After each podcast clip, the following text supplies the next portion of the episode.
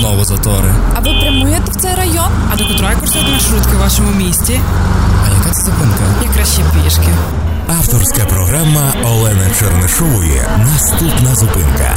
Щовівторка о 10.00. Усе, що ви хотіли знати про транспортну систему, але боялись запитати. Всім привіт! Це Urban Space Radio, З вами Олена Чернишова і нова авторська програма Наступна зупинка. Вісім тижнів ми будемо говорити про транспорт, про міську мобільність, про доступність, про економіку та технології. І ми будемо дивитися, що відбувається в нас, що відбувається у них, говорити про Європу, Америку, обидві Америки та Азії. Тож беріть гарнятко кави і приєднуйтесь до нас кожного вівторка о 10 ранку. Сезон п'ятий район реалізується за підтримки Агентства США з міжнародного розвитку USAID, а також ви можете підтримати нас на WormIf.ua. І сьогодні, в нашому першому випуску, ми вирішили почати з тієї теми, яка дуже сильно хвилює наших слухачів. Вона, в принципі, обговорюється постійно. Я хочу вас запросити на секундочку зупинитися і подумати про те, про що ми говоримо. Чи ми говоримо з вами про планування інфраструктури, чи насправді нас цікавить мобільність та те, як ми пересуваємося? Задумайтесь на хвилинку, що 80% часу автомобіль стоїть. Тобто, уявіть собі, що у вас є бізнес, і у вас є працівник, який 80% свого часу не працює. Чи це раціонально передати заробітну плату і взагалі ресурси вашої компанії працівнику, який не працює, порівнюючи з тим працівником, який працює? Ну, не дуже, та? То чому ж менеджери нашого міста мають передавати а, нашу інфраструктуру, наш простір тому працівнику авто, який не працює 80% свого часу. І якщо ми плануємо інфраструктуру, то навіть якщо ми не використовуємо щось, ми маємо надати цим, бо в нас є автомобіль і йому потрібна інфраструктура. Але якщо ми подивимося на це з точки зору користування і з точки зору, що яку саме функцію виконує цей автомобіль, то ми побачимо, що насправді дослідження показують, що впровадження систем каршерінг, такого прокату, громадського прокату автомобілів, дозволяє знизити власність автомобілів е, втричі порівняно з тим, коли кожна людина використовує свій особистий автомобіль. При цьому ті ж самі німецькі дослідження показують, що тільки насправді 10% е, автомобілістів, користувачів автомобілів, не готові пересісти на інші види транспорту. Для інших людей це питання не не виду транспорту, який вони використовують, а насправді питання комфорту і чи задовільняє їх їхні потреби той транспорт, який це може задовільнити насправді людині не цікаво, яким транспортом вона користується, і вона не планує свою діяльність відповідно до видів транспорту. Уявіть собі, що ви сьогодні приїхали на роботу, наприклад, на метро. Далі ви вирішили в обід сходити в кафе, яке знаходиться недалеко від вашого офісу. Вам подзвонили і сказали, що вам терміново треба поїхати і забрати документи. Ну там з податкової або з суду. Ви викликали таксі і поїхали, забрали. А ввечері ваш колега, який під'їжджав до своїх батьків, е, що проживають на вашому районі, підкинув вас на автомобілі. Скажіть, якщо ми плануємо кожний вид транспорту окремо, як я, спеціаліст транспорту, мала спланувати оце ваше переміщення протягом е, всієї доби? Тому насправді сучасний підхід до планування він змінився. І саме тому Європейська комісія запропонувала планувати саме сталу міську мобільність порівняно з класичним підходом, де е, інфраструктурні рішення плануються відповідно до кожного виду транспорту. Плани сталої міської мобільності фокусуються не на конкретних видах інфраструктури, а взагалі на реалізації потреби в пересуванні, які кожна людина сама собі ставить.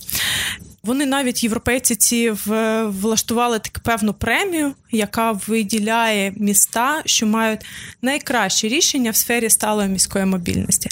Ця премія називається CMP Award, Вона кожен рік розігрується серед трьох фіналістів міст, які подали найбільше цікаві сталі рішення.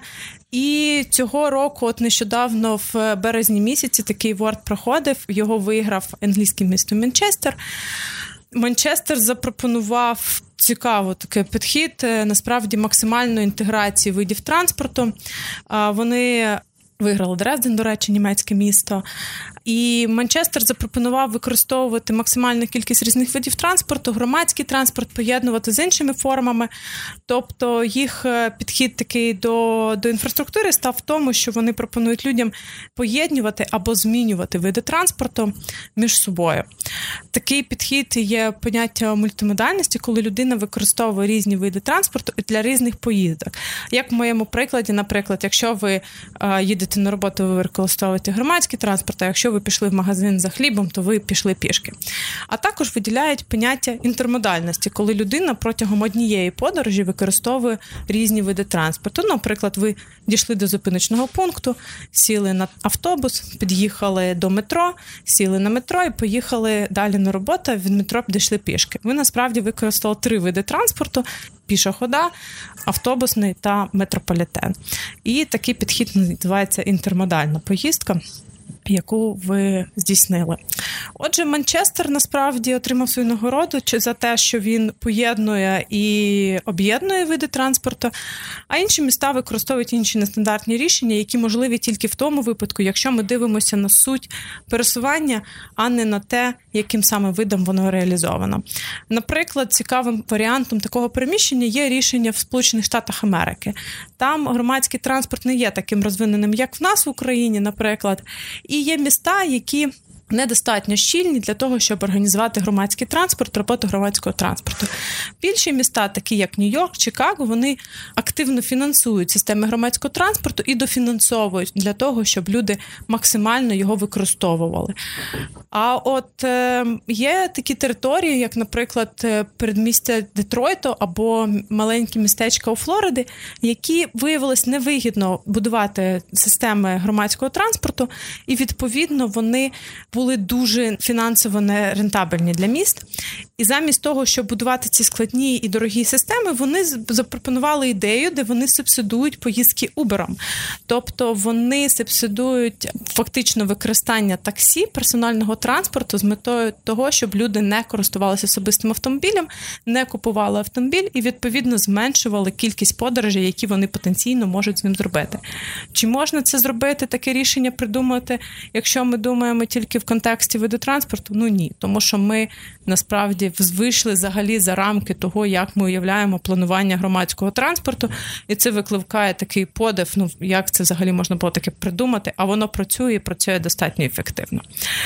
В Європі, де громадський транспорт є більш розвиненим, воно вирішує питання по-іншому. Один приклад може бути той, який ми обговорювали минулого разу, коли міста впроваджують системи взагалі безкоштовного громадського транспорту або там в Німеччині вони вирішили, що вони зовсім безкоштовно не хочуть, але дороблять такі великі дотації для того, щоб знизити вартість перевезень. Але є інші рішення для того, щоб зменшити рівень автомобілікористування. Наприклад, е, в Бельгії вони відшкодовують подорожі, що здійснені велосипедом на роботу. Причому в Бельгії вони відшкодовують будь-які транспортні витрати, але для громадського транспорту і для автомобільного транспорту відшкодовуються в розмірі 15 центів за кожен кілометр, який людина долає для переїзду на роботу. А для велосипеда, який, до речі, значно менше витрачає, якщо взагалі витрачає для поїздки на роботу, в розмірі 22 центи за кілометр. Тобто, якщо ви проживаєте в Бельгії і ще досі не їздите велосипедом на роботу, я вам дуже раджу це робити, тому що це навіть дуже вигідно. Ви за зекономлені гроші можете приїхати у відпустку. Але це не все. Вони ще дозволяють компаніям, які купують велосипеди для своїх співробітників, держава повертає 120% вартості велосипеда. Тобто, ну це просто треба бути дурним, щоб не купити велосипед своєму співробітнику, тому що ти ще заробляєш на цьому 20% від держави за те, щоб е, твій е, співробітник їздив велосипедом на роботу. Данія робить по-іншому, тобто вона не така позитивна, і проти те, що Данія теж активно розвиває велосипедний рух, вона достатньо негативно ставиться до своїх автомобілістів, і податок на купівлю автомобіля в Данії складає 105% від вартості автомобіля. Тобто, уявіть, скільки б ми заробили б державою на податках за всі ці Прадо і Porsche Cayenne, які їздять українськими дорогами. Якщо б за кожен такий автомобіль наше населення теж сплачувало 105% вартості цього автомобіля. Тому, якщо ви вирішили переїхати в Данію, то там автомобілем не, не користуються, і там користуються насправді велосипедним транспортом. Але ці міста, попри те, що це такий вихід, е, який ці міста європейські намагаються зробити для того, щоб знизити користування автомобілями, взагалі володіння автомобілем, порівняно з ними, Україна насправді має дуже низький рівень автомобілізації, і навіть попри це ми маємо великі проблеми. Ну, щоб було зрозуміло, Україна має найнижчий рівень автомобілізації е, серед країн Європи, і порівнюючи з країнами Євросоюзу, ми маємо 200, в середньому десь приблизно 200 автомобілів на тисячу населення. Для прикладу, місто Берлін має 560 автомобілів на тисячу населення. Тобто це значно більше. І попри це, у нас є прекрасний приклад міста Києва, який знаходиться майже весь час затора з його мостами і центральною частиною. Тобто рішення, які е, необхідно запровадити для того, щоб е, знизити рівень заторів, е, він дуже часто лежить навіть поза межами зменшення кількості автомобілів, а саме в зміні поведінки тих користувачів, які незалежності від того, чи є в них автомобіль чи немає, обирають їм користуватися. І для таких випадків використовуються методи обмеження в'їзду транспорту, де свідомо знижується привабливість транспорту автомобільного, а підвищується привабливість інших видів транспорту. Звичайно, що для цього потрібно із покращувати якість того транспорту, який є альтернативою, тобто це будівництво інфраструктури для велосипедів та громадського транспорту. Але є ще цікаві рішення, які дозволяють. Використовувати сумісну транспортну інфраструктуру або окремі види транспорту. Ну, наприклад, такий в Україну він ще не зайшов, наскільки я знаю. Функція від Uber, як Uberpool, Можливо, ви знаєте таке поняття, як carpool. Це коли люди, які мають автомобілі, живуть десь е, орієнтовно поруч чи працюють десь орієнтовно поруч, вони домовляються разом їздити на роботу для того, щоб підвищити коефіцієнт використання автомобіля. В середньому в Україні десь е, коефіцієнт заповнення салону автомобіля це 1,3, 1,5. Тобто, здебільшого люди подорожують е, самі. І для Америки це теж дуже велика проблема, тому люди так е, використовують і в Америці насправді створюються так звані high occupancy lanes. Це смуги, які дозволяють рухатися цією смугою, тільки якщо у вас в автомобілі певна кількість, наприклад, троє і більше. Але Нью-Йорк пішов навіть далі, і після того, як е, Mobility Lab е, університету MIT, найкращого технічного університету Сполучених Штатів, вони провели дослідження і проаналізували всі таксі, пересування таксі міста Нью-Йорка і зробили моделювання того, як би могли комбінуватися ці поїздки, наскільки часто е, є виклики таксі в Нью-Йорку, і наскільки їх маршрути проходження могли би доповнювати один одного. І вийшло, що в принципі, якщо поєднувати дві поїздки, то така кількість поїздок знаходиться, вони настільки близькі до один до одної, що вони не скорочують принципово час е, подорожі для людей, які знаходяться, при цьому надаючи дві переваги для користувачів. Вони таким самим чином дозволяють зменшити вартість подорожі, тому що ти можеш її розділити е, з своїм колегою або партнером по пересуванню. А для міста воно дозволяє відповідно зменшити кількість таксі, ну можливо, не вдвоє, але ну значною мірою. При цьому дослідження також показало, що якщо вже поєднувати три поїздки, то це суттєво погіршує умови пересування, тому вони саме спеціалісти MIT не радили цього робити. Компанія Uber підхопила цю ідею. Наразі в Америці вже існує така система, така функція, як Uber Pool. Ти обираєш, що ти не проти, щоб ти приймав участь у цьому такому шерінговому режимі, і відповідно тебе може підібрати транспорт, який вже їхав кудись, або ви можете підібрати когось по дорозі. Поки ми говоримо про Нью-Йорк, я хотіла би згадати такі прикольні слова колишнього мера Нью-Йорку, який є насправді легендою в певному сенсі з точки зору організації транспорту. І от Майкл Блумберг сказав, що коли ми бачимо швидку, ми ніколи не думаємо, що це про нас. Але коли ми викликаємо швидку, ми завжди хочемо, щоб вона приїхала. І якщо ви досі проти смуг для громадського транспорту, я закликаю вас подумати про те, що саме смуги громадського транспорту використовуються транспортом екстрених служб і дозволяє їм приїжджати вчасно. Насправді, коли ми. Якщо ми вже торкнулися цієї теми, то є таке поняття золотої години в е, системі безпеки дорожнього руху. Ми чомусь дуже рідко про це говоримо в Україні, але насправді це це таке питання, про яке дуже важливо говорити. В медицині. В екстреній медицині є таке поняття золота година. Це той час, за який більшість пацієнтів вмирає через те, що їм просто не було надано допомогу саме вчасно. Тобто, якщо людина не загинула одразу при ДТП, то в неї дуже високі шанси саме вмерти оцю в першу годину через е, недостачу крові. І якщо вона отримала допомогу за цю годину, то шанси, що вона виживе, вони колосально зростають. Так, от за цю годину ця людина має там є поквилинно розписано, що має статися за скільки хвилин, там за скільки хвилин має бути зроблений виклик, і е, швидка має зреагувати, за скільки вона має приїхати, надати первинну допомогу і доставити людину в госпіталь, то насправді вона приїхати там має буквально за 5-10 хвилин. І в умовах е, постійних заторів, які зараз е, спостерігаються в українських містах, особливо в найбільших містах, це просто фізично неможливо.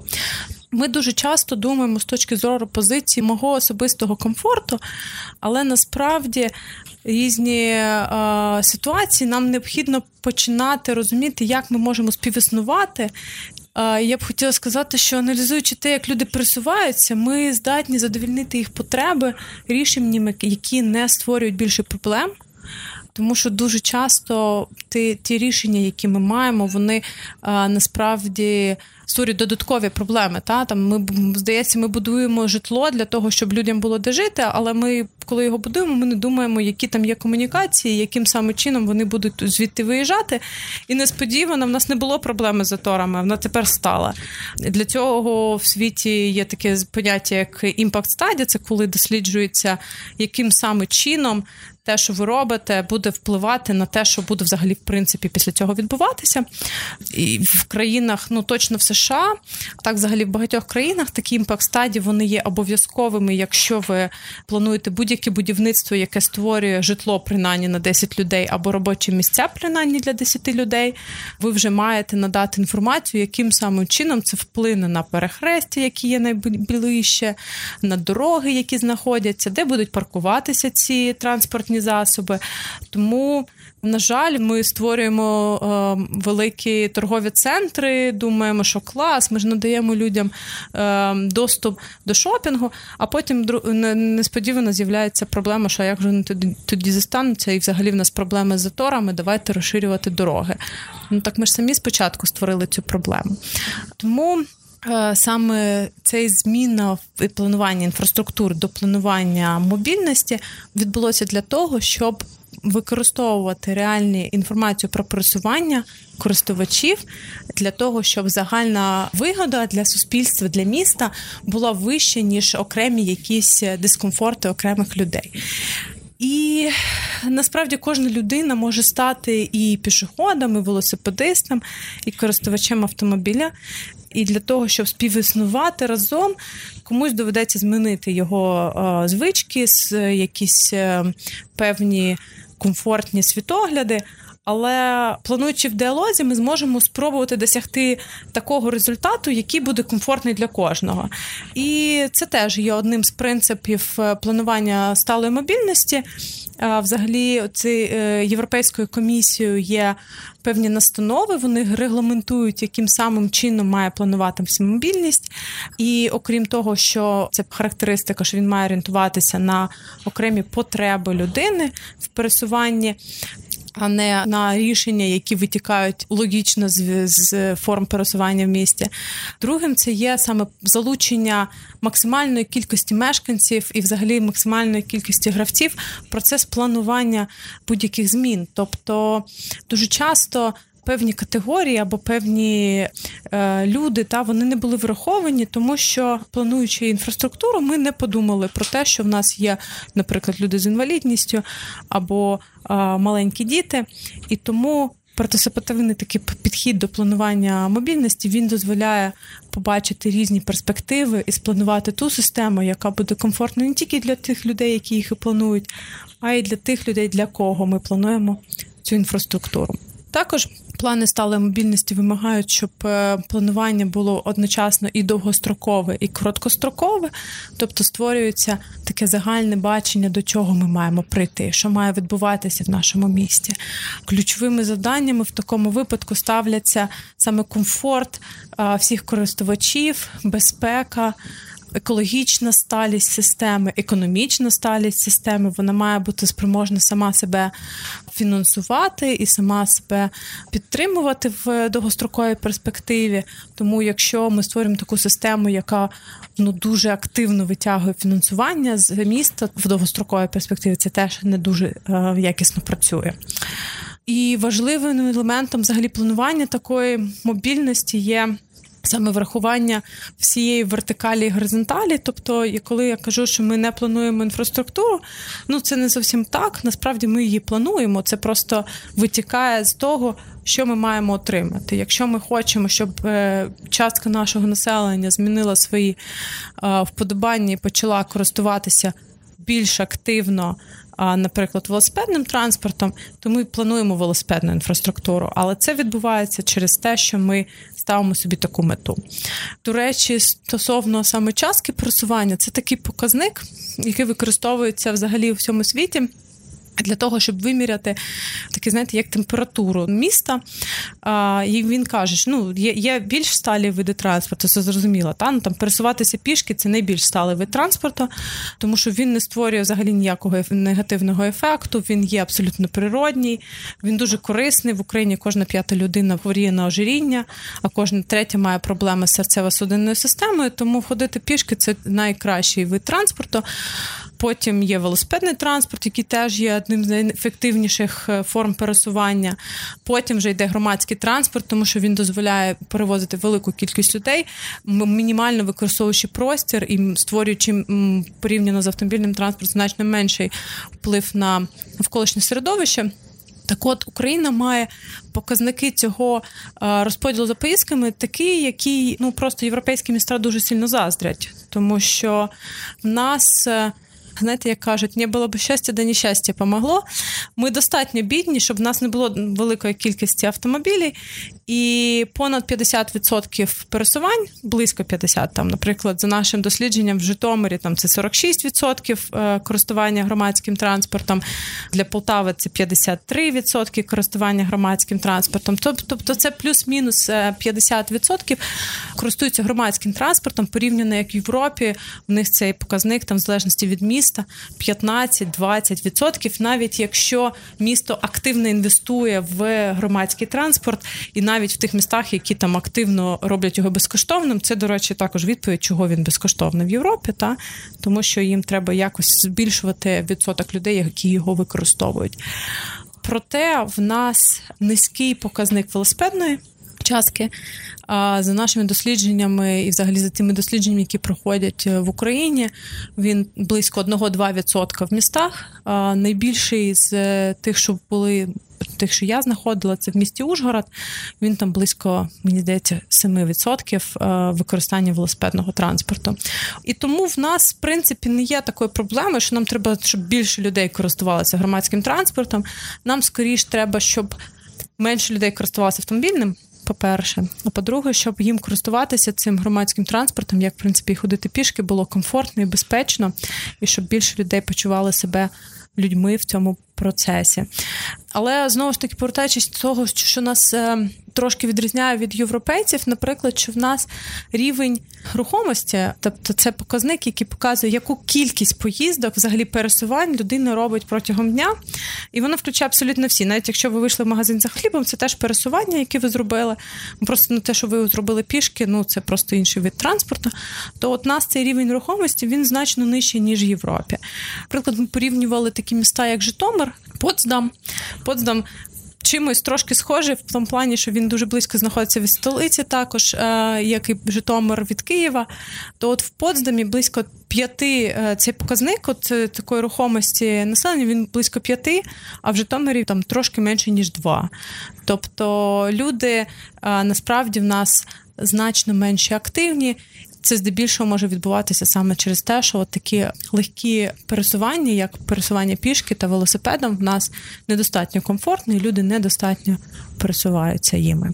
Тож, ем, якщо ми говоримо про планування наших міст, я закликаю нас подумати про те, як кожен з нас може адаптувати свої звички, адаптувати свої пересування і надати можливість нашим містам розвиватися стало. А ми зі свого боку в сфері планування транспортних систем будемо орієнтуватися на комфорт для кожної людини. З вами була Олена Чернишова і наша програма Наступна зупинка. Не забувайте підтримати нас на WarmIF.ua для того, щоб ми могли продовжувати виходити в ефір. Нагадую, що ми виходимо в ефір кожного вівторка, і, ну як завжди, не забувайте платити за проїзд. Передайте за проїзд, будь ласка. Знову затори. А ви прямуєте в цей район? А до котрої курсують маршрутки в вашому місті? А яка це зупинка? І краще пішки. Авторська програма Олени Чернишової Наступна зупинка. Щовівторка о 10.00. Усе, що ви хотіли знати про транспортну систему, але боялись запитати.